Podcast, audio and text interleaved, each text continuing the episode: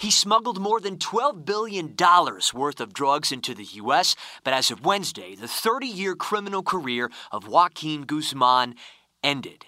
You know him as El Chapo. A New York judge sentenced the 62 year old to life in prison after money laundering, drug, and murder convictions. The man will not see daylight again. سلام به قسمت ششم چیزکست خوش اومدین تو این پادکست من ارشیا عطاری برای شما از تاریخ چیزها میگم.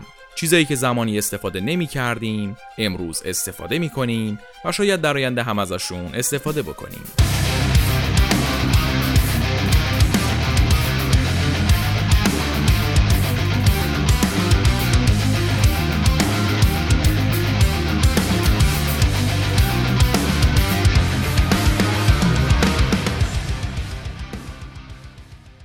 قبل از اینکه بریم سر داستانمون باید تاکید کنم که محتوای این قسمت هم مثل دو قسمت قبلی به خاطر خشونت و رفتار نامناسب مناسب بچه ها نیست. پس اگر بچه ای اطرافتونه لطفا از هدفون استفاده کنید. این قسمت بخش سوم و پایانی سگانه کوکائینه. اگه دو قسمت قبلی رو نشنیدین پیشنهاد می‌کنم واسه اینکه ماجرا دستتون بیاد و متوجه رفرنس هایی که توی این قسمت میدیم بشین اول برین دو تا قسمت قبلی رو گوش کنید حالا اگه حوصله نداریم به این قسمت قبلی رو گوش بدین یا گوش دادین و الان یادتون رفته من یه مرور کوتاهی می‌کنم. توی قسمت اول داستان رو از گیاه کوکا که منبع کوکائین شروع کردیم. گفتیم که مهد برگای کوکا رشته کوههای آند توی آمریکای جنوبی بوده و از سنت مصرف کوکا بین مردم بومی آند گفتیم. گفتیم که چه تاثیرات دارویی داشته و مردم آند چرا صبح تا شب کوکا می‌زدن به بدن. بعدش گفتیم که توی قرن 16 امپراتوری اسپانیا حمله کرد به کشورهای آمریکای جنوبی و امپراتوری اینکا رو شکست داد و کشورهای پرو، اکوادور، بولیوی، آرژانتین، شیلی و کلمبیا رو گرفت دستش. بعدش هم که انگار برگای کوکا ارث باباشه. شروع کرد باشون تجارت کردن.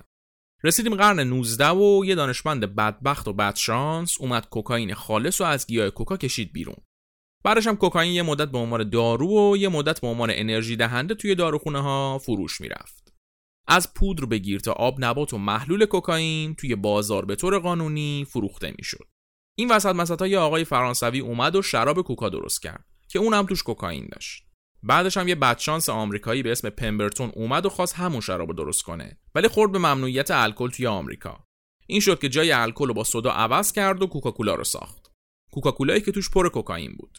سال 1906 کوکائین غیرقانونی اعلام شد. کارتلای شیلی هم قبول زحمت کردن و تولید و توزیع کوکائین رو گرفتن دستشون. بعدش هم تو دهه 70 میلادی پینوشه اومد و جد و آباد کارتلای شیلی رو آورد جلو چششون. تجارت کوکائین منتقل شد به کلمبیا.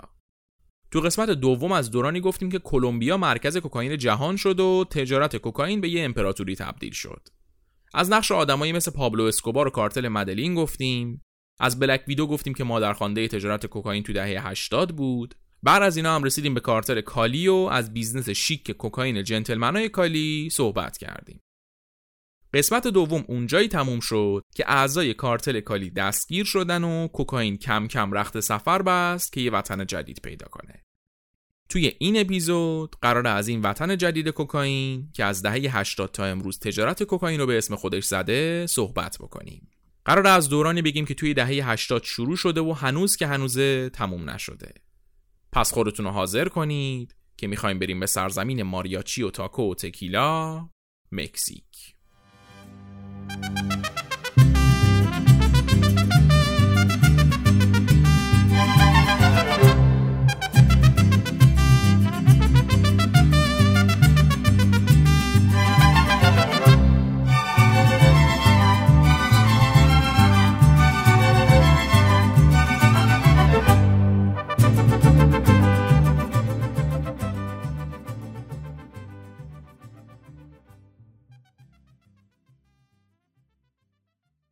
داستان توی قسمت قبل توی دهه 90 تموم شد. ولی این قسمت ها از جایی که قسمت قبل تموم شد شروع نمی کنیم. باید برگردیم به دهه 80 تو اواسط دهه 80 اسکوبارینا توی اوج کارشونن و دارن کوکائین رو از راه کارایی میفرستن آمریکا. همه چی داره خوب پیش میره تا اینکه آمریکا جنگش با مواد مخدر رو خیلی جدی شروع می‌کنه. اگه قسمت قبل گوش دادیم باید یادتون باشه که سر همکاری اسکوبار با دولت‌های کمونیستی آمریکای مرکزی دولت ایالات متحده علمشنگه را انداخت و برم جدی جدی افتاد دنبال اسکوبار یکی از نتایج این قضایا این بود که راه کارائیب مجرای اصلی قاچاق کوکائین بسته شد. در نتیجه کارتلای کلمبیا موندن کوکائینشون رو از چه راهی بفرستن؟ جواب چی بود؟ مکزیک. مکزیک رسما چسبیده بود به جنوب آمریکا و هر روز هزار تا آدم و ماشین و هواپیما بین این دوتا کشور تو رفت و آمد بودن. پس وقتی راه کارایی بسته شد و کلمبیایی‌ها نمی‌تونستن از اون راه کوکائین بفرستن فلوریدا، مکزیکی که تا اون موقع option درجه دو حساب می‌شد، شد مسیر اصلی قاچاق کوکائین. توی خود مکزیک چه خبر بود حالا؟ چند سال قبل از این جریانا یعنی تو دهه 70 دولت مکزیک یه برنامه مبارزه با مواد مخدر اجرا می‌کنه تا به قاچاقچیای ماریجوانا و هروئین ضربه بزنه. تو همین راستا ارتش مکزیک میره و به مزارع ماریجوانای منطقه سینالوآ حمله می‌کنه و بعد از دستگیری کشاورزا و یه سری از قاچاقچیا مزرعه ها رو میسوزونه.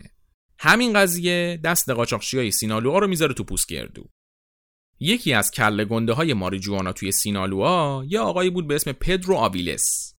آویلس میاد چند تا از آدماش رو به عنوان نماینده میفرسته که برن شهر گوادالاخارا و شرایط رو بررسی کنن که اگه بشه تجارت آویلس از سینالوا منتقل بشه به گوادالاخارا. گوادالاخارا نسبت به سینالوا هم مدرن تر بود هم پول بیشتری توش در رفت و آمد بود. حالا بین اینایی که میرن گوادالاخارا سه نفر مربوط به داستان ما میشن. اسم دوتاشون رو اول میگم که فقط توی ذهنتون باشه. رافائل کارو کوینترو معروف به رافا و ارنستو فونسکا کاریلو معروف به دونیتو ما از این به بعد این دوتا رو رافا و دونیتو صدا می‌کنیم. اما نفر سوم. یه مأمور سابق پلیس محلی لاغر و نحیف چرب زبون و به شدت باهوش.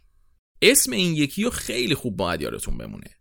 آقای میگل آنخل فلیکس گایاردو. گایاردو مثل قاچاقچیای دیگه صرفا یه خلافکار نبود. توی سینالوآ به دنیا اومده بود دبیرستان رو تموم کرده بود توی کالج business خونده بود. بعدش هم استخدام پلیس محلی شده بود. بعد از چند سال خدمت به عنوان پلیس محلی هم شده بود محافظ فرماندار سینالوا. اما از همون اول کار گایاردو پلیس بودن نبود. گایاردو از همون اول که پلیس شد دید بله پلیس مکزیک چه چیز فاسدیه. بعدش هم که شد بادیگارد فرماندار دید ای بابا سیاستمدارای مکزیک هم که فاسدن. پس از این وضعیت استفاده کرد و با ارتباطایی که گرفت شد یه رابط بین قاچاقچیایی مثل آویلس و آدمای دولتی. کارای مربوط به خریدن پلیسا و سیاستمدارا گردن گایاردو بود. رافا و دونیتو که یکم پیش گفتیم با گایاردو اومده بودن گوادالاخارا سالهای سال واسه آویلس کار کرده بودن و اسم و رسمی داشتن ولی برخلاف اعتبارشون مغز اقتصادی و مدیریتی نداشتن. شاید گایاردو مثل اونا اعتبار و اسم و رسم نداشت ولی یه مغز اقتصادی و یه زبون چرب و نرم داشت که کلید موفقیت این عملیات انتقال بود. گایاردو کسی بود که با جسارت زیاد اومده بود تا گوادالاخارا رو بکنه مرکز جدید تشکیلات ماریجوانایی که توش کار می‌کرد. طرحش این بود که بره به منطقه های مهم مکزیک، رؤسای تشکیلات اون مناطق رو جمع کنه و یه اتحادیه بسازه. یه سازمان کامل که قاچاق ماریجوانا توی مکزیک رو تبدیل به یه مونوپولی کنه. یه همزیستی مسالمت آمیز قاچاقچیا با همدیگه برای رسیدن به سود مشترک. ساده تر بگم با طرحی که گایاردو داشت اتحادیه مواد مخدر مکزیک می‌شد عین یه هلدینگ بزرگ که سازمانهای مختلف و سلسله مراتب اداری داره و تشکیل شده از چندین سازمان کوچیکتر. هر کدوم از این سازمان در جای خودشون قدرت دارن و برای رسیدن به سود جمعی با بقیه سازمان ها همکاری و همزیستی می‌کنن. وقتی اکثر قاچاقچیای بزرگ عضو این اتحادیه بشن دیگه کسی جنسش رو زیر قیمت وارد بازار نمی‌کنه و بازار بقیه به هم نمیریزه. همه با هم روی یه قیمت توافق می‌کنن و دیگه کسی زیر اون قیمت کار نمی‌کنه. اینجوری اکثر بازار رو توی دستشون می‌گیرن و قاچاقچیای خورده پا هم اگر بخوان زیر قیمت کار کنن نتیجه ای نمی‌گیرن. حالا شما توی ذهنتون ممکنه بگین که خب این که بدیهیه. کار خاصی قرار نبود بکنه که. خب بهتره یکم در مورد تجارت مواد مخدر توی مکزیک براتون بیشتر توضیح بدم. تا قبل از این سیستمی برای تجارت مواد مخدر وجود نداشت. هر کدوم از مناطق اصلی مکزیک دست یه تشکیلات مواد بود و مدام اینا سر منطقه های مختلف با همدیگه جنگ داشتن. تازه سلسله مراتبی هم وجود نداشت. هر کی حیوانتر بود و بیشتر آدم میکشت می‌شد رئیس. یه جنگل خرطوخری بود که اون سرش ناپیدا. یه مش قاچاقچی بیرحم و بیمنطق صبح تا شب داشتن همدیگه رو جر می‌دادن. طبیعیه که وقتی نه سیستمی وجود داره نه نظمی سود آنچنانی هم در نمیاد. طرحی که گایاردو داشت برپا کردن یه سیستم اقتصادی بود که همه چیزو منظم و درست کنه. البته که تا اراده کرد طرحش عملی نشد. کاری که گایاردو می‌خواست بکنه مثل این بود که به بربرها بخواد غذا خوردن با کارد و چنگال یاد بده. سالهای سال بود کارتلای مناطق مختلف داشتن با هم میجنگیدن. روزی نبود که این آدمای همدیگه رو توش اعدام نکنن. کینه ای که رؤساشون از همدیگه داشتن به این راحتی رفت نمی‌شد. جد و آباد گایاردو اومد جلو چشش تا به اینا بفهمونه چرا باید متحد بشن. بعد از کلی عرق ریختن و جون کندن و چرب زبونی کردن گایاردو تونست اکثرشون رو قانع کنه. توی این مدت که رؤسای تشکیلات مختلف مذاکره می‌کرد دلشون رو به دست آورد و کلی اعتبار خرید برای خودش. خیلی هاشون اصلا به گایاردو می‌گفتن آقا ما با آویلس اعتماد نداریم ولی اگه خودت رهبری و دستت بگیری هستیم. مسلما وقتی گایاردو یه همچین اعتباری رو به دست آورده بود نمی‌خواست اتحادیه که این همه برای تشکیلش جون کنده رو دو دستی تقدیم رئیسش آویلس کنه و خودش دوباره بشه اون پادوی سابق. بعدش هم ممکن بود آویلس از اعتباری که گایاردو به دست آورده بود بترسه و به طرفت العینی سرش رو زیر آب کنه. پس قبل از تأسیس رسمی اتحادیه باید یه فکری برای آویلس می‌کرد. درست وقتی گایاردو توی بهترین و بدترین شرایط بود دونیتو براش ترتیب آویلس و داد و توی سال 1978 آویلس به دستور دونیتو به ضرب گلوله کشته شد. با مرگ آویلس گایاردو تشکیلات رو گرفت دستش. سال 1980 بر از حاضر کردن تمام زیرساختای لازم و با قانع کردن همه قاچاقچیای کله گنده گایاردو اتحادیه‌ای که گفتیم و را میندازه و خودش میشه رئیسش. اسم این اتحادیه چی بود؟ کارتل گوادالاخارا.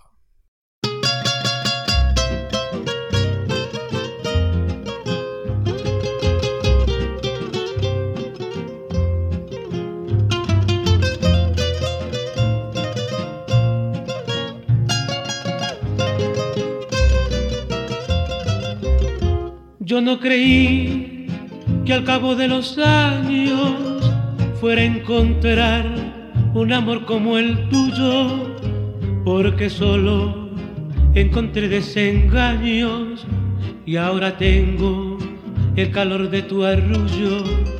Soy tan feliz teniéndote a mi lado, porque tengo en tu amor una esperanza de vivir unidos para siempre, como el cielo y la mar en lontananza. Lo que espero de ti con tanto anhelo en el cielo de tu amor. کارتل گوادالاخارا اولین کارتل مواد مخدری بود که با یه سیستم اقتصادی درست چیده شده بود و دقیقا به عنوان یه اتحادیه کار می‌کرد. همه اینا هم به خاطر سیاست های گایاردو بود. گایاردو بلد بود هر کسی رو چجوری قانع کنه که نسیخ بسوزه نه کباب. کلی بانک و هتل و مرکز تجاری هم واسه شستن پولای کارتل خریده بود و با رشوه های سنگینی که داده بود مثل یه تاجر موفق داشت کارتل گوادالاخارا رو میچرخوند. چند تا دفتر شیک به عنوان دفتر مرکزی کارتل حاضر کرده بود و مثل آقاها می‌رفت و میومد. خلاصه که یه سازمانی به هم زده بود که نه پلیس مکزیک نه دولت مکزیک نمی‌تونستن هیچ کاری بر علیش بکنن. هر چقدر خودش آدم باهوش و با سیاستی بود بقیه رؤسای کارتل یکی از یکی کل شختر و احمقتر بودن. اصلا سیاست سرشون نمی‌شد.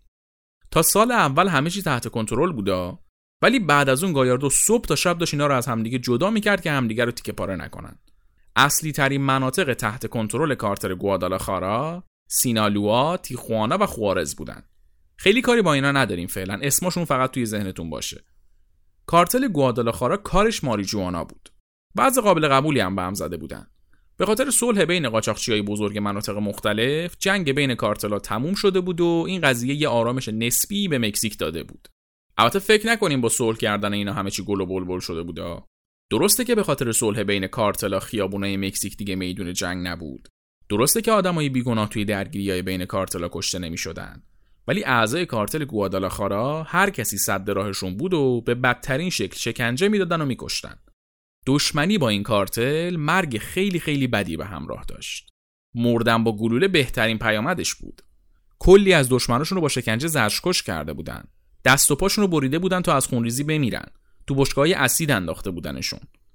کارتل گوادالاخارا مخوفترین سازمانی بود که مکزیک تا اون موقع به خودش دیده بود. اما خب بین قاچاقچی‌ها صلح برقرار شده بود و همین موضوع یکم از آمار جرم و جنایت و مرگ آدمای بیگناه کم می‌کرد. حالا چرا میگیم آدمای بیگناه؟ چون وقتی دوتا قاچاقچی به جون همدیگه میفتن صحنه جنگشون وسط شهره. توی تیراندازی و انفجارایی که اینا واسه کشتن همدیگه ترتیب میدن کلی آدم معمولی که از شانس بدشون توی اون محل بودن هم کشته میشن. پس صلح بین اینا نه تنها به نفع تجارتشون بود بلکه به نفع کل جامعه مکزیک بود. همه قاچاقچیا به خاطر صلح و رشد تجارتشون خودشون رو مدیون گایاردو می‌دونستن. و به خاطر اینکه گایاردو مغز متفکر این کارتل بود و رهبریش هم با اون بود بهش می‌گفتن ال پادرینو. ال پادرینو توی زبون اسپانیایی همون پدرخوانده خودمونه. اینطوری شد که توی کمتر از ده سال معمور لاغر مردنی پلیس محلی با سازماندهی تجارت ماریجوانا تبدیل شد به پدرخوانده کارتل گوادالاخارا.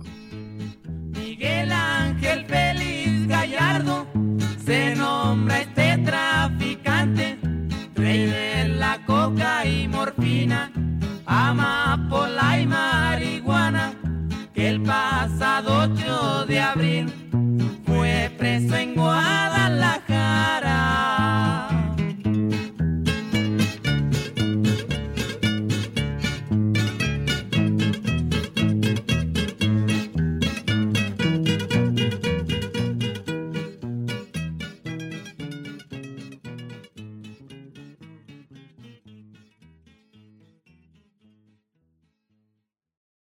اواسط دهه 80 آمریکا سر قضیه همکاری اسکوبار با دولت‌های کمونیستی آمریکای مرکزی ننه من غریبم بازی در میاره و جدی جدی میفته دنبال بستن راههای قاچاق کوکائین. همین میشه که راه کارائیب که کارتلای کلمبیا ازش برای قاچاق کوکائین به آمریکا استفاده می‌کردن بسته میشه. کارتلای کوکائین کلمبیا یعنی کارتل مدلین به رهبری پابلو اسکوبار و کارتل کالی به رهبری برادران رودریگز کلی از محموله های کوکائینشون میمونه تو انبار رو نمی‌تونن جابجا کنن. گایاردو که از این قضیه باخبر میشه با یکی دو تا رابط خودش رو وصل می‌کنه به این دوتا کارتل. بهشون میگه من براتون جابجا می‌کنم کوکائینتون رو میگن آقا خیلی زیاده ها. 200 کیلو نیستا. چندین تن کوکائینه گایاردو هم میگه آقا یه چیز می‌دونم که دارم میگم می‌تونم دیگه. شما بسپانین به من غمتون نباشه. معلومه کسی که اینطوری میگه پشتش به یه جا گرمه. پشت گایاردو به کجا گرم بود؟ آقای آمادو کاریلو فوئنتس معروف به ارباب آسمان ها آمادو خواهرزاده دونیتو بود و به واسطه دونیتو معرفی شده بود به گایاردو. خودش خلبان بود و از روز اول تمام عملیاتای هوایی کارتل گوادالاخارا به عهده اون گذاشته شده بود. کارتل گوادالاخارا هر چی می‌خواست جابجا کنه می‌رفت سراغ آمادو. حدود 200 تا هواپیمای بوینگ 747 private داشت و رهبری تمام عملیات های جابجایی هوایی کارتل رو به تمیزترین شکل ممکن انجام می‌داد. گایاردو هم بعد از قانع کردن رؤسای کارتل کلمبیایی اولین عملیات جابجایی کوکائین کارتل گوادالاخارا رو استارت می‌زنه و رهبریشو هم میده به آمادو. یه مدت اینجوری پیش رفت و کلمبیایی خیلی راضی بودن از کارتل گوادالاخارا. توی این مدت گایاردو با بررسی که روی بازار کوکائین انجام داد متوجه شد که چقدر این بازار مهم، پولساز و در این حال خطرناکه. برای همین یه جلسه با همه رؤسای کارتل گوادالاخارا گذاشت و بهشون گفت که تصمیم داره کارتل از تجارت ماریجوانا فاصله بگیره و وارد تجارت کوکائین بشه. بهشون گفت که چقدر پول بیشتری قراره گیرشون بیاد و چقدر جابجایی کوکائین از ماریجوانا راحت تره. تو این جلسه خیلی از بابت خطری که کوکائین با خودش می آورد نگران بودن و به خاطر همین با گایاردو مخالفت کردند. تو همین بهبوهه که گایاردو داشت زور می‌زد بقیه رو قانع کنه که وارد تجارت کوکائین بشن یه طرف دیگه شهر گوادالاخارا یه مأمور دی ای بعد از چندین ماه عرق ریختن به یه نتایجی می‌رسه و تصمیمی می‌گیره که سرنوشت خودش ای و کارتل گوادالاخارا رو تغییر میده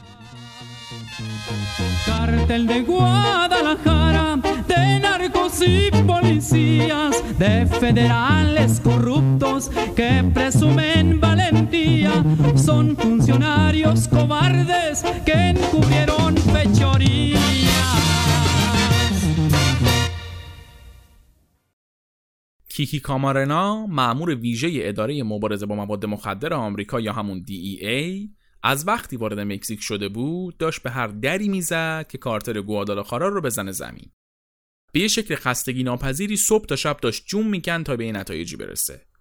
چرا میگیم جون می‌کند؟ چون با سیستم فاسد پلیس و دولت مکزیک فقط اون خلافکاری دستگیر می‌شد که رشوه کمتری داده باشه. و دوستای گلمون توی کارتل گوادالاخارا دیوانوار به همه رشوه داده بودن. پس یه مأمور درستکار آمریکایی توی خارج از خاک آمریکا بین یه دسته پلیس و سیاستمدار فاسد هر کار کنه به بنبست می‌خوره. اما کیکی تسلیم نشده بود و بعد از کلی زحمت تونسته بود محل یکی از بزرگترین مزارع ماریجوانای کارتل گوادالاخارا رو پیدا کنه. بعد از اینکه مدارک و نتایج تحقیقاتش رو به آمریکا فرستاد دولت آمریکا یه گله ارتشی و مأمور دی ای فرستاد و به دولت مکزیک ابلاغ کرد که باید باشون همکاری کنن. اینطوری شد که ارتش دوتا کشور و پلیسای دی ای مثل مور و ملخ ریختن تو مزرعه اصلی کارتل گوادالاخارا و هرچی بود و آتیش زدن. هزار هکتار زمین پر از گیاه ماریجوانا توی این عملیات سوزونده شد. هزار هکتار! فکر کنم مردمی که اون دور اطراف زندگی می‌کردن تا دو سه روز شنگول بودن و نمی‌دونستن داستان چیه. کارتل گوادالاخارا از این ضرر بزرگ انقدر زورش گرفت که تصمیم گرفتن از باعث و بانیش انتقام بگیرن. ولی قبل اینکه بریم سراغ انتقامشون باید یه نگاه به وضعیت کوکائین دست این کارتل بندازیم. گفتیم که کارتل گوادالاخارا چند وقتی بود داشت برای کارتل کلمبیا کوکائین جابجا می‌کرد. پولی که دست کارتل گوادالاخارا میومد صرفا مزد جابجا کردنشون بود و عملا نقشی توی خود جریان کوکائین نداشتن. تا اینکه گایاردو به رؤسای هر دو کارتل مدلین و کالی اعلام می‌کنه که از این به بعد به جای مزد برای جابجایی کوکائین 50 درصد هر محموله کوکائین رو برای خودش برمیداره. اینطوری کارتل گوادالاخارا از هر محموله کوکائینی که از کلمبیا میومد چندین تن کوکائین داشت که خودش بفروشه. با این حرکت هوشمندانه کارتل گوادالاخارا به شدت پولدار و قدرتمند شد. توپ تکونشون نمی‌داد. از پایین تا بالای مکزیکو خریده بودن. از پلیس خورده پای محلی تا سیاسیون کله گنده. مکزیک شده بود مجرای ورود کوکائین به آمریکا و کارتل گوادالاخارا هم دیگه شده بود جزی از بازار. وقتی درآمدت از دولت کشورت بیشتر باشه تویی که حکومت می‌کنی. اما فواره هرچی بالاتر میره محکمتر زمین می‌خوره. این حجم از قدرت و ثروت و ارتباطات با سیاسیون رؤسای کارتل رو هار کرده بود. انقدر به خودشون قره شده بودن که دیگه تصمیماتشون عقلانی نبود. همین شد که اینا تصمیم گرفتن انتقام اون مزرعه سوخته رو از مأمور آمریکایی بگیرن که جاشو پیدا کرده بود.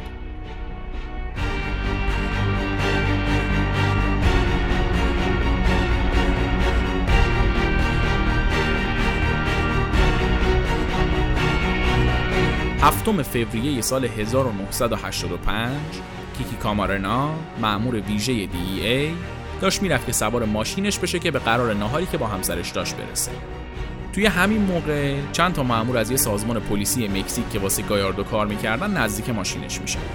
وقتی کیکی می‌خواست در ماشینش رو باز کنه تو روز روشن کیسه می‌کشن سرش رو میندازنش تو ماشین خودشون رو میبرنش. از وقتی کیکی گم میشه دی ای میفته دنبال پیدا کردنش. ولی نمی‌دونستن که کارتل گوادالاخارا احمقانه ترین کاری که می‌تونست بکنه رو تو همون یکی دو روز اول انجام داده جنازه کیکی کامارنا بعد از چند هفته پیدا شد. معلوم بود تو همون روزای اول زیر شکنجه کشته شد. هدف کارتل جدا از انتقام گیری از کیکی این بود که به وسیله اون آمار بقیه کسایی که دنبالشونن رو در چون با ورودشون به بازار کوکائین باید محافظتشون رو چندین برابر می‌کرد. چون کوکائین با کسی شوخی نداشت. هم پولش زیاد بود هم خطرش.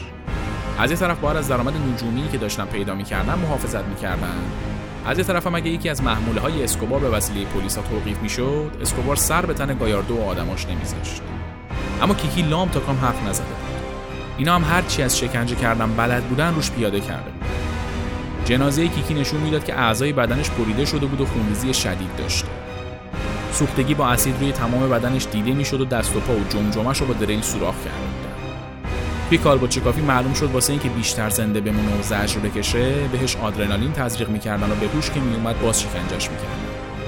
بعد از چند روزم کیکی کامارنایی که هیچ حرفی نزده بود با تزریق آدرنالین دیگه به هوش نیومد و زیر شکنجه کارتل خارا کشته شد. توی تمام این مدت شکنجه گایاردو دستور داده بود توی اتاق میکروفون کار بذارن و همه چی ضبط بشه. تا اگه بر علیه سیاستمداری حرفی زده شد بعدا مدرک داشته باشن. اما بیشتر از مدرک علیه سیاستمدارا این فریاد و ناله کیکی بود که شنیده می‌شد. کشتن یه مأمور آمریکایی بزرگترین اشتباهی بود که کارتل گوادالاخارا مرتکب شد. خبر که به کاخ سفید رسید، دولت مردا با سران ارتش و دی ای جلسه گذاشتن گفتن آب دستتونه بذارین زمین بریزین سر این کارتل گوادالاخارا پدرشون رو در بیارین که بفهمن رئیس کیه از اون طرف هم تو مکزیک مامورای دی ای چهار تا آدم حسابی توی پلیس مکزیک پیدا می‌کنن که کارتل گوادالاخارا نتونسته بود بخرتشون و جون سالمن به در برده بودن. این شد که ارتش آمریکا از اون وریخ سر اینا دی ای و پلیس مکزیک هم از این بر بعد از یکم درگیری رافا و دونیتو به جرم کشتن کیکی دستگیر میشن و فرستاده میشن زندان. اما هیچ کدوم بر علیه گایاردو حرف نمی‌زنن. خود گایاردو هم از اونجایی که کلی آتو از سیاستمدارای مکزیکی داشت به کمک همونا قصر در میره.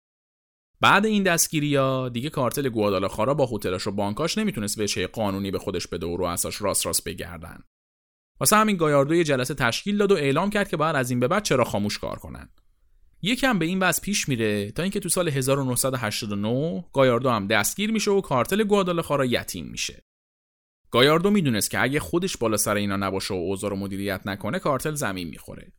برای همین وقتی که دستگیر میشه تصمیم می‌گیره برای حفظ تجارت کوکائینشون کارتل گوادالاخارا رو به قلمروهای مختلف تجزیه کنه و برای هر قلمرو رؤسایی بذاره که DEA کمتر میشناستشون و دنبالشون نیست با این تصمیم کارتل گوادالاخارا تجزیه شد به کارتل تیخوانا، کارتل خوارز، کارتل گلف و کارتل سینالوا.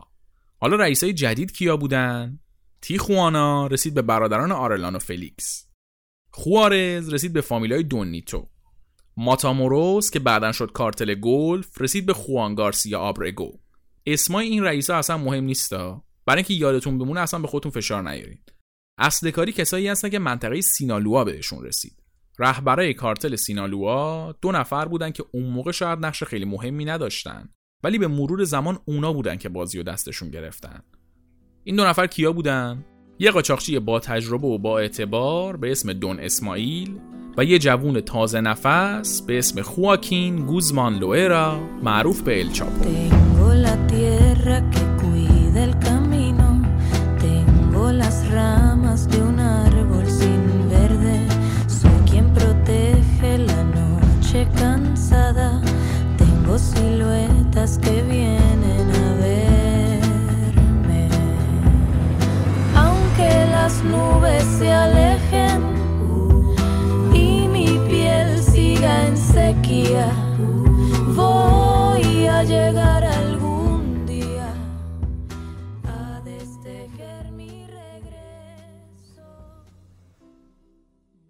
از سال 1989 که گایاردو دستگیر میشه تا کمتر از یک سال این کارتلای جدید با هم تو صلح بودن.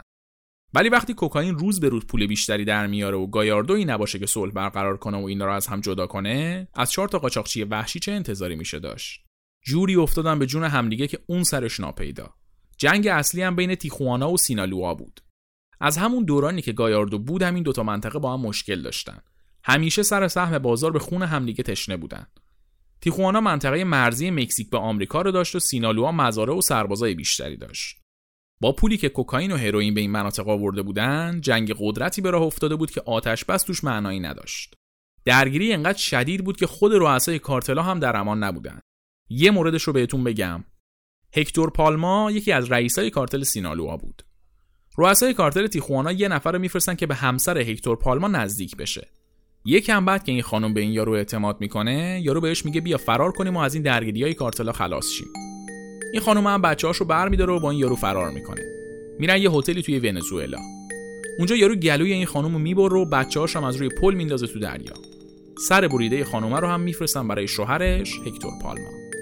ما شاید داریم ساده تعریف می‌کنیم اینو ولی واقعا وحشتناک این حجم از خشونت.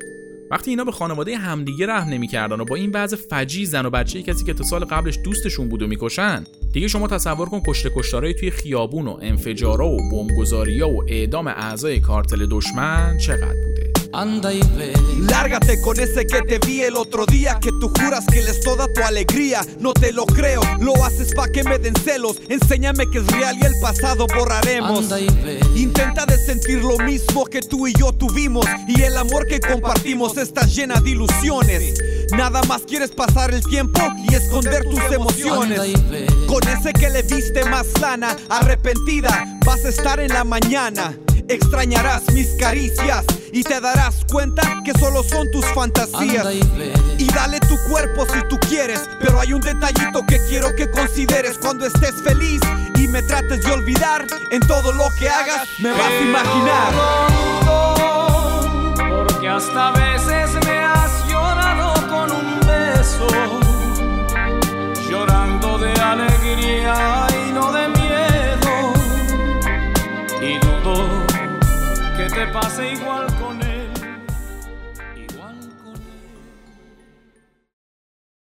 تو این سالهای جنگ خشونت کارتل تیخوانا یکم بیشتر از سینالوها بود در واقع اعضای سینالوها از همون اولم نمی‌خواستن وارد جنگ بشن ولی بعد از اینکه حمله های تیخوانا رو دیدن اونا هم هار شدن و افتادن به جون کارتل رقیب کارتل سینالوها توسط دون اسماعیل، هکتور پالما و الچاپو کنترل می‌شد.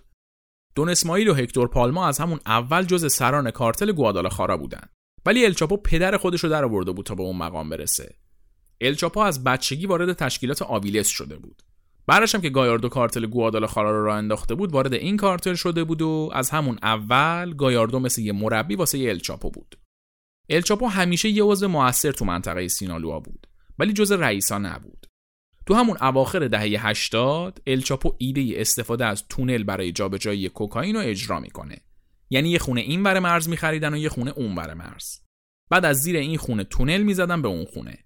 اینجوری عملیات جابجایی کوکائین دور از چشم مامورای مرزی از زیر زمین انجام می‌شد. به مرور زمان قاچاق از راه تونل به امضای الچاپو و بعدا کارتل سینالوها تبدیل شد و توی بحث جابجایی الچاپو یه جورایی رقیب آمادو به حساب می اومد. آمادو رو یادتونه دیگه همون که عملیات های هوایی رو کنترل می‌کرد و کلی هواپیما داشت الچاپو انقدر توی کارتل گوادالاخارا عرق میریزه که وقتی گایاردو رو گرفتن گایاردو اونو هم رئیس یه منطقه ای می‌کنه اینطوری میشه که الچاپو بعد از کلی دویدن میشه جز رؤسای کارتل سینالوا. ولی اعضای کارتل تیخوانا که رقیب سینالوا بود الچاپو رو به چشم یه بچه دهاتی می‌دیدن که در حد یه پادو و لیاقت رئیس شدن نداره. این قضیه باعث می‌شد هم کارتل تیخوانا با چاپو مشکل داشته باشه هم چاپو به خاطر این تحقیرا بخواد اونا رو زمین بزنه. بعد از اینکه زن و بچه پالما رو کشتن هم که قضیه کلا شخصی شد و چاپو رسما رهبری جنگ با تیخوانا رو گرفت دستش. از اونور تیخوانا آدمای سینالوها رو میکشت و از این ورم الچاپو به تیخوانا حمله می‌کرد. یه مدت این وضعیت ادامه داشت تا اینکه آدمای تیخوانا با دولت گاوبندی می‌کنن و با یه تیر دونشون می‌زنن. یه کاردینالی بود که این داشت برای دولت مکزیک دردسر درست می‌کرد. دولت می‌خواست اینو حذفش کنه. کارتل تیخوانا هم می‌خواست الچاپو رو بکشه. طی برنامه ای که میریزن قرار میشه صحنه جوری باشه که انگار آدمای کارتل تیخوانا اومدن الچاپو رو بکشن. این وسط یکی دو تا تیرم به کاردینال خورده و اونم مرده. از شانس اینا کاردیناله میمیره ولی الچاپو جون سالم به در می‌بره. اینا هم دست پیشو می‌گیرن که پس نیفتن میگن کاردیناله رو الچاپو کشته. الچاپو بعد این قضیه تا یه مدت فراری بود و بعدش هم سال 1993 توی گواتمالا میگیرنش. از اونجا هم میفرستنش به زندان فوق امنیتی توی مکزیک که رسما شکنجهگاه بود. توی این مدتی که چاپو فراری بود و بعدش هم که افتاد زندان دون اسماعیل کارتل سینالوها رو میچرخوند و سعی می‌کرد با اعتباری که داشت شرایط و مساعد نگه داره. از اون ور رؤسای کارتل تیخوانا تجارتشون رو جلو میبردن و سود کلون کوکائین رو به جیب می‌زدن. انقدر پول درآورده بودن که رسما ارتش را انداخته بودن واسه خودشون. صبح تا شب تو منطقه با نفر برای جنگی گشت می‌زدن و مردم شهرهای این مناطق هم مثل چی ازشون میترسیدن. کارتل تیخوانا کم کم تبدیل شد به یکی از مخوفترین کارتلای اون دوران. هرچی پول بیشتری از کوکائین در می آوردن خشونت بیشتری از خودشون نشون می‌دادن. حالا که الچاپو زندانه و تیخوانا قدرتمنده و سینالوها محافظه کار بریم ببینیم بقیه مناطق چه خبره. کارتل گلف مشغول تجارت خودش بود و فعلا کاری به اینا نداشت. تو کارتل خوارز اما یه خبرایی بود. آمادو که گفتیم مسئول عملیات های هوایی بود بعد از تجزیه کارتل گوادالخارا تا یه مدتی شخص دوم کارتل خوارز بود. بعدش هم وقتم رئیسش رو می‌کشه و خودش کل کارتل خوارز رو می‌گیره دستش. این وسط که تیخوانا و سینالوها افتاده بودن به جون هم خوارز به رهبری آمادو داشت مثل کره کوکائین و ماریجوانا میفرستاد آمریکا. از اونجایی که سهم زیادی از بازار دست خوارز بود و عملیات های هوایی هم زیر نظر آمادو که رئیس خوارز بود انجام می‌شد یه جورایی آماده شده بود رهبر کل تجارت کوکائین مکزیک. از وقتی که گایاردو دستگیر شده بود یه سری از سیاستمدارای قدرتمند مکزیک و رؤسای دی ای با آمادو مذاکره کرده بودن و قرار گذاشته بودن که دولت امنیت تشکیلات آمادو رو تأمین کنه. آمادو هم از اونور با نفوذی که داشت کارتلای دیگر رو کنترل کنه که جنگی بینشون را نیفته از وقتی الچاپو دستگیر شد یه درگیریایی بین سینالوها و تیخوانا بود. ولی اسماعیل رهبر سینالوها ترجیح می‌داد وقتی توان نظامی ضعیفی دارن تو صلح نگه داره همه چیو اسماعیل به آمادو اعلام کرده بود که آقا ما صلح طلبیم و باهات راه میایم تیخوانایی هم یه کرمایی میریختن ولی در کل جنگ شدت زیادی نداشت. کارتل گلف هم کلا با اینا و جنگشون کاری نداشت و فکر تجارت خودش بود. الان چه سالیه؟ 1997 رؤسای کارتل تیخوانا که طی این سالا پولدار و قدرتمند شدن حالا دیگه خدا رو بنده نیستن و شروع می‌کنن حمله کردن به بقیه کارتلا. بعد از دو تا حمله شدید مسلحانه که به آمادو میشه و آمادو جون سالم به در می‌بره آمادو تصمیم می‌گیره بره جراحی پلاستیک کنه تا صورتش رو تغییر بده. سعی و سالم با پای خودش میره میخوابه رو تخت بیمارستان جنازش رو با برانکارد میارن بیرون. یعنی یارو یه عمر عالم و آدم و کشت و کلی آدم خواستن بکشنش جون سالم به در برد. آخرش زیر عمل جراحی پلاستیک مرد. چیه این تقدیر؟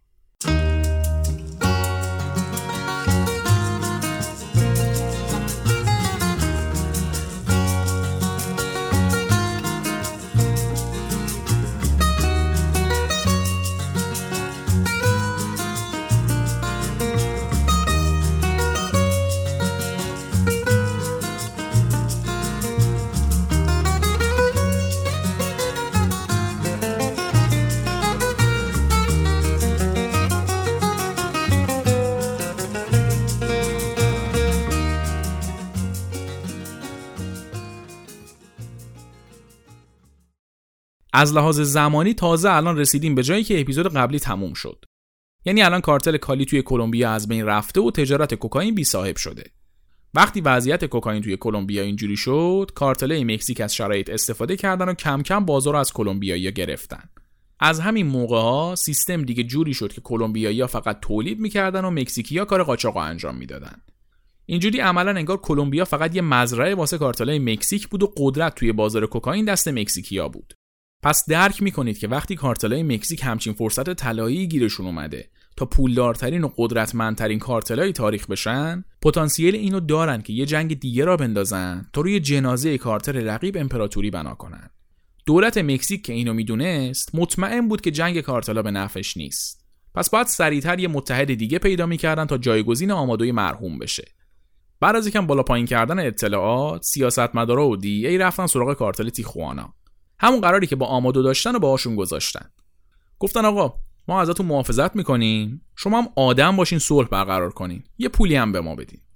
اما مگه این وحشی های تیخوانا حرف سرشون می‌شد؟ جنگی را انداختن که بیا و ببین. دولت که دید کنترل داره از دستش خارج میشه رفت سراغ دون اسماعیل رهبر کارتل سینالوها. اسماعیل هم گفت آقا من بدون الچاپو که کاری نمی‌تونم از پیش ببرم. سرتون رو درد نیارم. سال 2001 یه سری از دولت مردای مکزیک برنامه فرار واسه الچاپو ترتیب دادن و به راحتی آب خوردن از زندان فراریش دادن. الچاپو که آزاد شد داستان فرق کرد. اتوریته این آدم انقدر زیاد بود که می‌تونست گایاردوی بعدی باشه. از وقتی آزاد شد سران کارتل تیخوانا مثل موش چپیدن تو خونه های امنشون. می‌دونستن این شوخی نداره با کسی. اومده تیکه پارشون کنه. الچاپو اومد و یه جلسه گذاشت با رئیسای کارتلای مختلف به جز تیخوانا. یعنی کدوم کارتلا؟ گلف و خوارز و متحداشون. گفت بیان یه اتحادیه تشکیل بدیم مثل دوران گایاردو. همه مون با هم تیخوانا رو شکست بدیم بعدش هم بین همدیگه صلح برقرار کنیم و سود رو تقسیم کنیم. اونا هم گفتن آقا ما حوصله دردسر نداریم. هر وقت کارتل تیخوانا رو شکست دادی بیا ما باهات اتحادیه تشکیل بدیم. الچاپو هم گفت وایسین تماشا کنیم. رهبری کارتل تیخوانا با دو تا برادر بود بنخامین و رامون. از همون اول بنخامین مدیریت می‌کرد رامون بخش نظامی رو دستش داشت. هر کسی توسط کارتل تیخوانا کشته شده بود بنخامین دستورش داده بود رامون اجراش کرده بود. الچاپو اومد و به سیاستمدارای متحدش گفت شما اینا رو می‌خواین منم اینا رو می‌خوام. من بهتون تحویلشون میدم بعدش هم صلح بین کارتلا رو برقرار می‌کنم. یه معامله برد برد. بعد اینکه با سیاستمدارا دست به یکی کرد طی عملیات برنامه ریزی شده اول رامون رو کشت بعدش هم جای بنخامین رو پیدا کرد و تحویل دولت داد. ارتش و پلیس مکزیک هم ریخت و بنخامین رو کت بسته بردن. بعد از این جریان الچاپو اومد و به عنوان رهبر کارتل سینالوا اتحادیه مد نظرش رو راه انداخت. اما از اونجایی که کارتل گلف عضو این اتحادیه نشده بود دوباره یه جنگ دیگه راه افتاد. تو این گیرودار درگیری کارتل سینالوا و گلف کارتل خوارز هم با الچاپو به مشکل خورد و شد متحد کارتل گلف. جنگی که راه افتاد یه جنگ عادی نبود. یه طرف کارتل سینالوا و متحدای دولتیش بودن یه طرف هم کارتل گلف و خوارز. خود کارتل گلف اصلا یه نیروی نظامی داشت به اسم لوس زتاس که رسما یه ارتش بودن. کل مناطق دست کارتل گلف توسط لوس زتاس محافظت می‌شد. اصلا پلیس و ارتش مکزیک جرأت نمی‌کرد از ترس لوس زتاس پاشو بذاره اونجا. رسما یه سازمان نظامی وحشی بودن که از بدترین شکنجه ها تا اعدامای دست جمعی رو روی دشمناشون اعمال می‌کردن. حالا فکر نکنین اعضای کارتل سینالوآ فرشته بودن ها؟ اونا هم تو کشتار و شکنجه و اعدام دشمناشون ید طولایی داشتن. نتیجه جنگ این دوتا قطب قاچاق کوکائین مکزیک شده بود چندین سال ناامنی مطلق صبح تا شب یکی از این دوتا داشتن آدمای کارتل رقیب و میکشتن و شکنجه می‌دادن مردم شهرهای مختلف دیگه به دیدن تیکه‌های دست و پا و سرای بریده شده عادت کرده بودند. شهرها پر از جنازه شده بود که از پلای هوایی آویزونشون کرده بودند. انقدر این جنگ جدی بود که لوستتاس را افتاده بود توی شهر سرباز جمع می‌کرد. آدمای معمولی رو میدزدیدن و می‌گفتن یا میشین سرباز ما یا همینجا میکشیمتون. چقدر بچه و نوجوان زورکی شدن سرباز اینا و توی جنگا کشته شدن خدا می‌دونه. بعد این کشت و کشتار فقط هم به آدمای کارتل رقیب محدود نمی‌شد.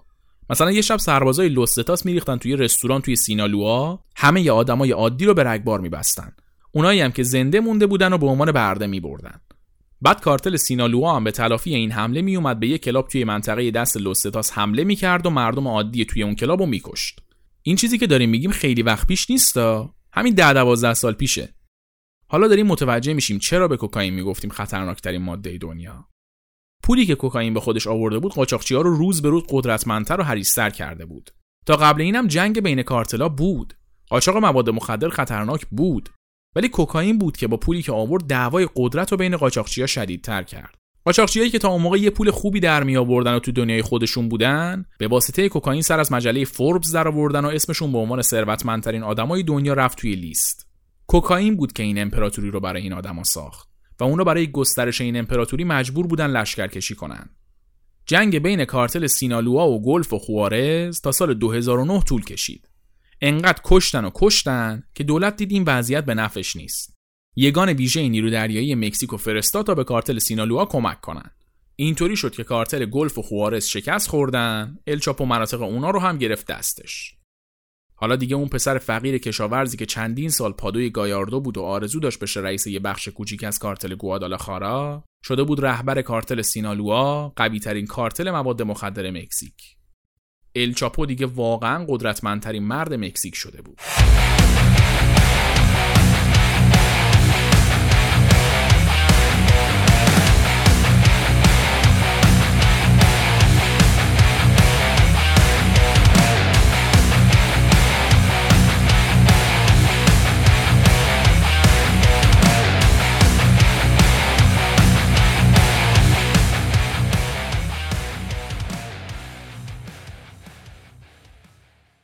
کارتل سینالوا به رهبری الچاپو اکثر مناطق مهم مکزیکو توی دستش داشت. کوکائین و هروئینی قاچاق می‌کردن که بیا و ببین. چند وقتی اوضاع خیلی خوب بود. صلح برقرار بود و اینا داشتن پول در می آوردن. از اونورم دولت و دی ای با کنترلی که روی این تجارت اعمال کرده بود هم امنیت رو زیادتر کرده بود هم ورود کوکائین به آمریکا رو یکم کنترل کرده بودن بعدش هم الچاپو هر از چنگای یه محموله رو به اینا لو می‌داد که اینا بگن خودشون ضبط کردن تا بین مردم برای خودشون اعتبار بخرن جدای از اینم الچاپو در مورد کارتلای رقیبش به DEA اطلاعات می‌داد تا بتونن دستگیرشون کنن. الچاپو جدای از آمریکا با کشورهای اروپایی و آسیایی هم وارد معامله شده بود و به اونجاها هم جنس میفرستاد. البته کارتل سینالوا تنها کارتل مکزیک نبود. از سال 2010 کارتلای مکزیک دوباره دو قطب شده بودند. لوس زتاس که ارتش کارتل گلف بود از کارتل گلف جدا شده بود و با کلی خون و خونریزی یه سری مناطق رو گرفته بود دستش و کارتل خودش رو انداخته بود خوارز هم خودش رو متحد لوس زتاس معرفی کرده بود و اونا یه طرف داشتن کار می‌کردن. کارتل گلف هم که دیگه لوس زتاس رو نداشت متحد سینالوا بود. یه کارتل دیگه هم به اسم نسل جدید کارتل خالیسکو به وجود اومده بود و اونا هم یه تحرکاتی داشتن و از سال 2010 که به وجود اومده بودن متحد سینالوا بودن. خلاصه که یه طرف شده بود لوس زتاس و خوارز یه طرف هم شده بود سینالوا و گلف و خالیسکو. ولی هیچ کدوم از اعضای این دو تا دسته قدرتشون اندازه کارتل سینالوا نبود. جدای از همه اینا کارتل سینالوا یه چیزی داشت که بقیه کارتلا نداشتن. یا حداقل کم داشتن. اون چی بود؟ حمایت مردم. مردم ساکن منطقه سینالوا و حتی بقیه مناطق الچاپو رو مثل یه خدا میپرستیدن. به چه دلیل؟ چون همونطوری که پابلو اسکوبار رونقو به شهر مدلین آورده بود الچاپو هم رونقو به سینالوا آورده بود.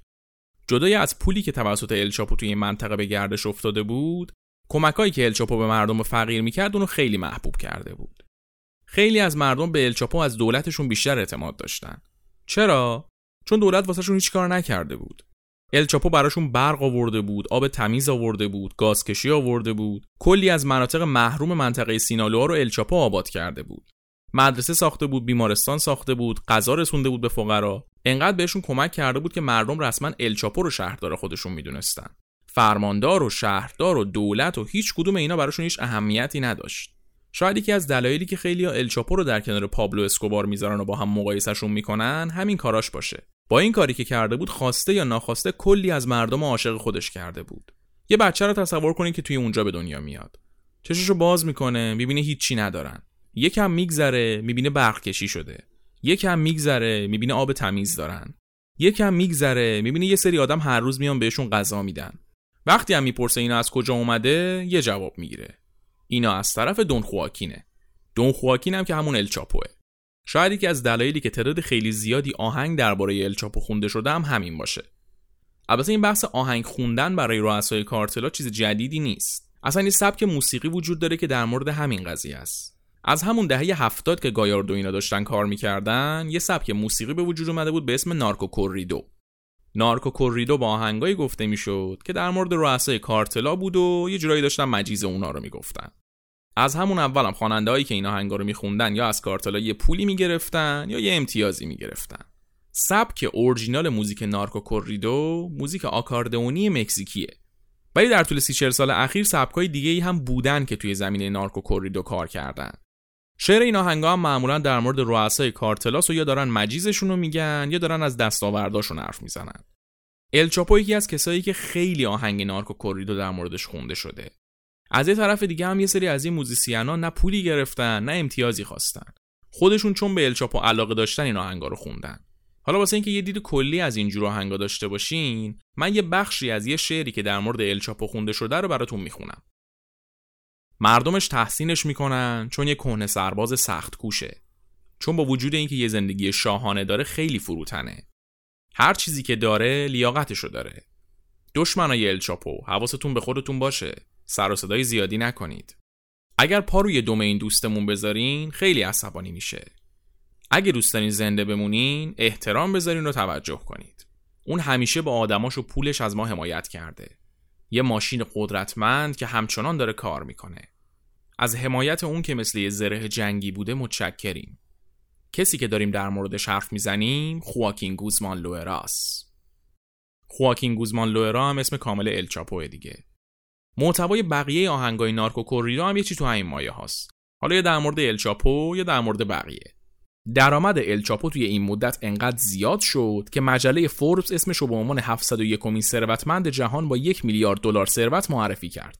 اینم انقدر خرزوق شد که داد یه کلت براش بسازن و یه 701 خوشگل هم حک کنن روش.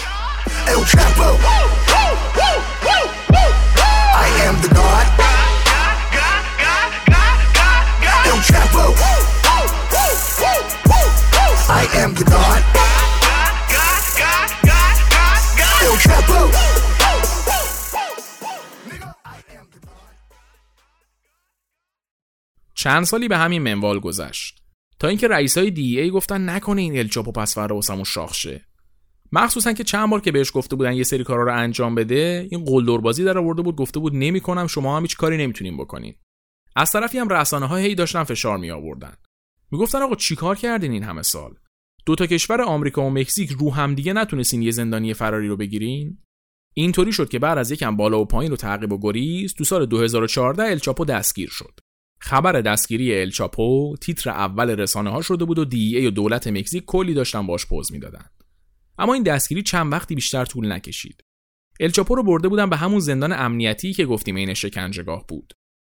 بعد از یک سال موندن توی اون زندان توی سال 2015 الچاپو از راه تونل طولانی که کارتل سینالو زیر زندان زده بودن فرار می‌کنه.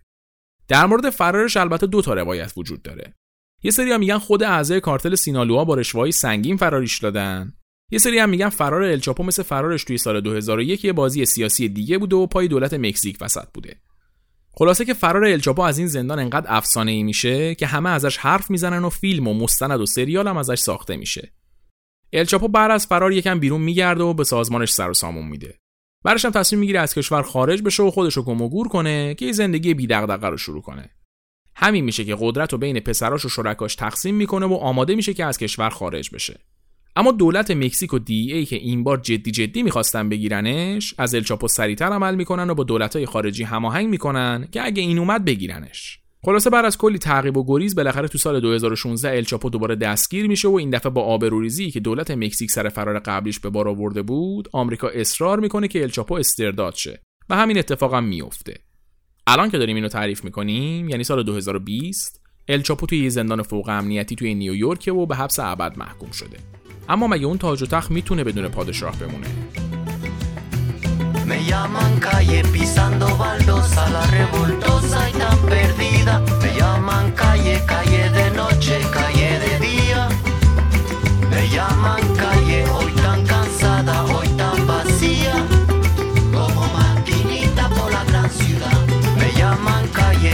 a tu coche. Me llaman calle de alegría, calle dolida, calle cansada de tanto amar.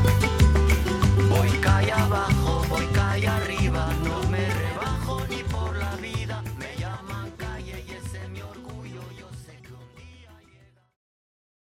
بعد از دستگیری الچاپو کارتل سینالوها با رهبری اسماعیل و پسرای الچاپو به کار خودش ادامه داد و سیر رو به پیشرفتی هم داشت البته که بدون رهبری الچاپو توی عملیات های نظامی ضعیف بودن و کارتلای رقیب بهشون صدمه زدن. ولی همچنان کارتل سینالوها جز کارتلای مهم به حساب میاد. امروزه 90 درصد کوکائینی که با آمریکا وارد میشه از راه مکزیک میاد. مهم نیست سینالوها وارد می‌کنه یا خوارز. مهم اینه که همیشه یکی هست که وارد کنه. از دهه 90 که کارتل کالی زمین خورد دیگه قدرت از دست کلمبیایی رفت و قاچاق کوکائین افتاد دست مکزیکیا از اون موقع تا الان کلمبیایی‌ها دارن صبح تا شب کوکائین تولید می‌کنن و میدن به مکزیکیا مکزیکیا هم کار توزیع و فروش رو انجام میدن. این داستان پایان دقیقی نداره. چون وضعیت تولید و عرضه کوکائین از زمان اسکوبار تا الان فرقی نکرده. فقط آدماش عوض شدن. دولت‌ها و دیگه مدام یا دارن مزرعه ها رو از بین می‌برن یا دارن یکی رو می‌گیرن و با دستگیریش اعتبار می‌خرن. اما هر چقدر این قاچاقچی‌ها رو دستگیر کنن کلی آدم دیگه این قارچ سبز میشن. چرا؟ چون دولت‌ها حواسشون به مهمترین فاکتور نیست. مهمترین فاکتور مصرف کوکائین نه تولید کننده ها نه قاچاقچیا بلکه مصرف کننده ها تا زمانی که تقاضا وجود داشته باشه عرضه انجام میشه. در حال حاضر به جز کارتلی اصلی مکزیک که ازشون حرف زدیم کلی کارتل خورده پا و تازه کار ریز و درشت هم وجود داره. یه الچاپو رو گرفتن. با بقیهشون می‌خوان چیکار کنن؟ تازه با دستگیری یه فردی مثل الچاپو چه تغییری توی اون کارتل ایجاد میشه جز اینکه یکی دیگه به جای الچاپو میشه رهبر اون کارتل؟ آینده کوکائین مثل رنگ پودرش روشنه. چون تا وقتی دولت‌ها به جای کار کردن روی مصرف کننده کوکائین دنبال اعتبار خریدن واسه خودشون باشن تا وقتی به جای فرهنگسازی و کم کردن تعداد مصرف کننده ها کل هم و غمشون این باشه که با یه قاچاقچی کله گنده که دستگیر کردن عکس یادگاری بگیرن وضعیت همینی که هست باقی میمونه و مصرف کوکائین روز به روز بیشتر شیوع پیدا می‌کنه. زیاد شدن مصرف کوکائین نه تنها به مصرف کننده ضرر می‌زنه بلکه زمینه جنگای خونی آینده میشه. جنگایی به ترسناکی همینایی که توی این قسمت تعریف کردیم. جنگهای بین کارتلا. داستانی که ما از کوکائین توی مکزیک تعریف می‌کنیم اینجا تموم میشه. اما پرونده کوکائین توی مکزیک همچنان بازه. چند سالی هست که دیگه تجارت کوکائین فقط دست یکی دوتا کارتل نیست. حتی دیگه فقط دست مکزیک نیست. تقاضا که رفته بالا بستر عرضه هم گسترده تر و گسترده تر شده و دیگه تعداد کارتل کوکائین از شمارش خارج شده. کسی نمی‌دونه آینده کوکائین چه شکلی میشه. شاید بشر یهو دست از مصرف برداره.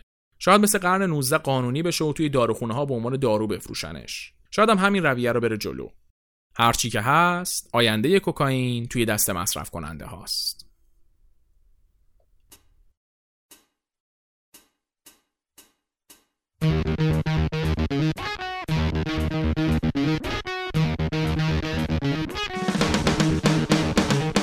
چیزی که شنیدید قسمت ششم پادکست چیزکست بود و می‌شد بخش سوم و پایانی سه‌گانه کوکائین. چیزکست هر دو هفته یک بار روی اپلیکیشن پادگیر و SoundCloud و Spotify منتشر میشه و بعد از چند روز تاخیرم میذاریمش روی کانال تلگراممون. برای دیدن عکسای مربوط و مطالب تکمیلی این اپیزود و اپیزودهای قبلی فقط کافیه که ما رو تو شبکه های اجتماعی دنبال کنید. جدای از این همه مطالب تکمیلی و عکس‌ها توی کانال تلگراممون هم گذاشته میشه. برای پیدا کردن چیزکست روی اپلیکیشن های پادگیر و شبکه های اجتماعی فقط کافیه که اسم چیزکست رو به فارسی یا انگلیسی search بکنید فارسیش مشخصه فقط سر هم بنویسیدش. انگلیسیش هم به صورت C H I Z C A S T نوشته میشه. برای اینکه نظرتون رو به ما برسونید یا می‌تونید از کامنت های شبکه های اجتماعی و اپلیکیشن های پادگیر استفاده کنید یا می‌تونید از هشتگ چیزکست روی توییتر استفاده کنید یا اینکه مستقیم به ایمیل چیزکست@outlook.com ایمیل بزنید. ممنون از شما که تا این لحظه شنونده چیزکس بودید.